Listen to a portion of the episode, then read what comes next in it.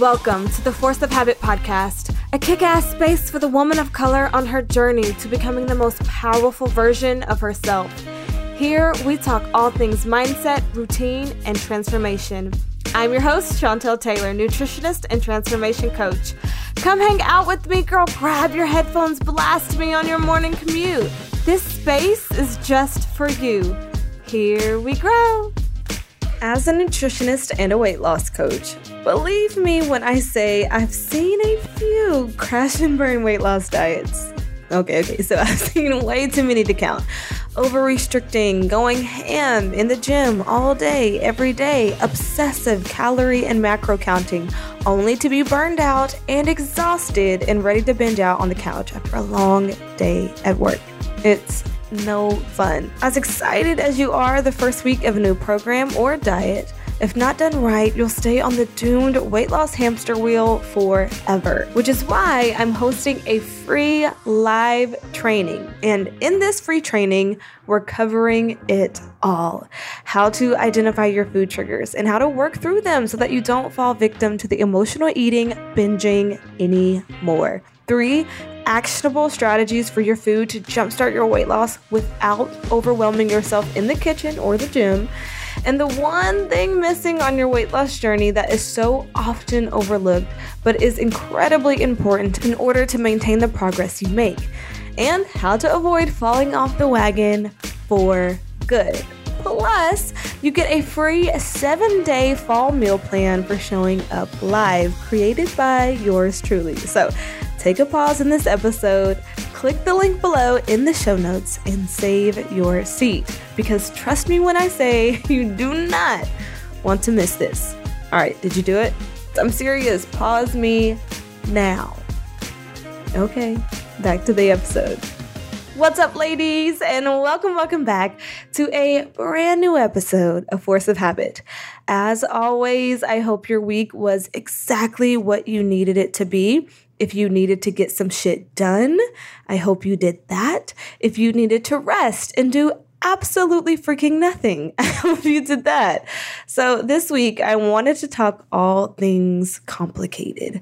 And if we're talking complications, you know dang well we're talking weight loss because it's complicated, right?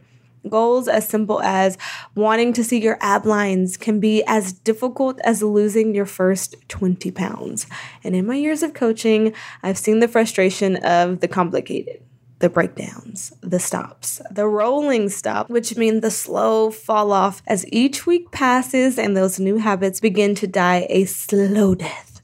And worst of all, the self doubt the lack of belief that you can actually do the thing you set out to do physically, mentally, and environmentally. Lose the weight, change the negative self talk, or create and stick to a routine that serves you each day can feel, well, impossible. But why? Well, our schedules, our kids, our medical history, our laziness, our lack of motivation, the list goes on and on. So, what happens is we complicate the steps. We tell ourselves that it's too hard, it's too complicated, that we're hardwired to be the way that we are forever. But I can tell you right now, that isn't the case because weight loss isn't complicated. We are. We complicate the steps, we complicate the action, we complicate the results with our expectations, with our rules, with our negative self belief, with our rushed timelines. And so then we tell ourselves it all isn't possible. And it's simply not true. Now, disclaimer for some people, it is. There are obstacles medically that make things like weight loss and even habit change really difficult for others. PCOS, ADHD, diabetes, thyroid problems. Many women are struggling or have struggled deeply with eating disorders or body dysmorphia. This episode, however, is not wheeled in that area of expertise and is more so for the woman who doesn't have any of these underlying conditions and is more so struggling with her mindset, her habits, her past, but it's not necessarily complicated by a medical diagnosis. So I do want to throw that in there because although I do work with clients who have PCOS, diabetes, and sometimes even struggle with their body image, as most women do, I also know that I am not a jack of all trades and can only help clients peel back a layer or two, but not the full onion.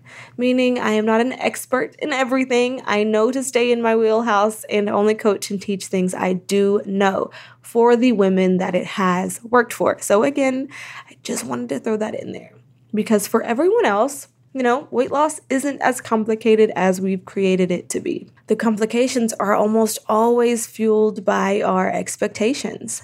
Expecting to get results in a specific timeline, expecting to change our entire body shape with the workout program, expecting to never backslide, have a rough week, expecting bad habits to never resurface, expecting to hit every milestone on time and without troubleshooting. So then, when our journey doesn't go as planned, because it never does, we blame ourselves. We blame the programs. We blame our parents for the eating habits. We blame society. We blame the cousin that seems so perfect and always has her life together. But it always boils down to our expectations. So, something I try to set my clients up for as they enter my program is this Set goals, not expectations. Striving for something and expecting something are two very different things. And it can sometimes get confusing because when you're manifesting something, when you're setting your intentions, you want to expect yourself to hit the goal or to hit the intention that you've set. But there is a fine line because it can so often sour our experience because what happens is we don't celebrate what we did accomplish. I can't tell you how many times my clients set, you know, a 10 pound goal and they spiral because they might have only lost five or six pounds when the check in came. They focused so heavily on what didn't change and for not a single moment appreciated their body for the work it did put in. This is something I'm very avid about helping my clients through, and doing this work can completely change someone's experience inside my program. One, but in their own journeys, which is most important. Same with things like creating a morning routine. The first week with a new routine is always the best, literally, always the best, because that is when motivation and excitement are the highest. But it can also be the hardest waking up a little earlier, doing foreign things like meditating, journaling, listening to podcasts, taking a walk before the kids wake up can feel straight up weird. And for some reason, it's really easy to trick ourselves into thinking that it's not supposed to feel weird, off, or hard at first. That because these habits are good habits, air quotes, they won't be fighting with our old habits or our bad habits. That they're supposed to just make our lives feel good and easy, but it doesn't always happen that way actually go in depth in another podcast episode on habit change, episode 18, I believe, which I talk about the very first step in creating a better habit is self awareness. That's a really great episode. So if you have some time today, give that a listen. And so we create yet another expectation about how we're supposed to feel when we create change, vow to hit a goal, vow to create a new lifestyle. And when the everyday actions don't live up to or measure up to that, we blame ourselves and we give up and we're back at square one. And I want to begin to change this for you. And I want you to begin to want to change this for yourself. Because I'll be real, friend, weight loss isn't complicated. There's nothing complicated about grocery shopping, cleaning up our diet, adding in a little more movement, setting new goals. The complications come in when we expect never to crave another piece of cheesecake once we've started a new diet. The complications come in when we expect to always feel like grocery shopping. The complications come in when we expect to always feel like working out or that it won't sometimes just straight up suck. The complications come in when we expect our bad bad habits won't be competing with our new habits some days, especially when we're out of the honeymoon phase with a new program or diet we're trying. When you expect that things will get hard, when you expect that one day eating your favorite desserts will be all you want to do and that you can do it, when you expect that sometimes you're gonna not feel like working out and that's okay, when you expect that sometimes life will throw you a straight up curveball and you'll forget to eat in general, let alone work out and stick to a routine, will happen, your weight loss journey becomes a hell of a lot less complicated, less anxiety, less failed milestones, less self doubt.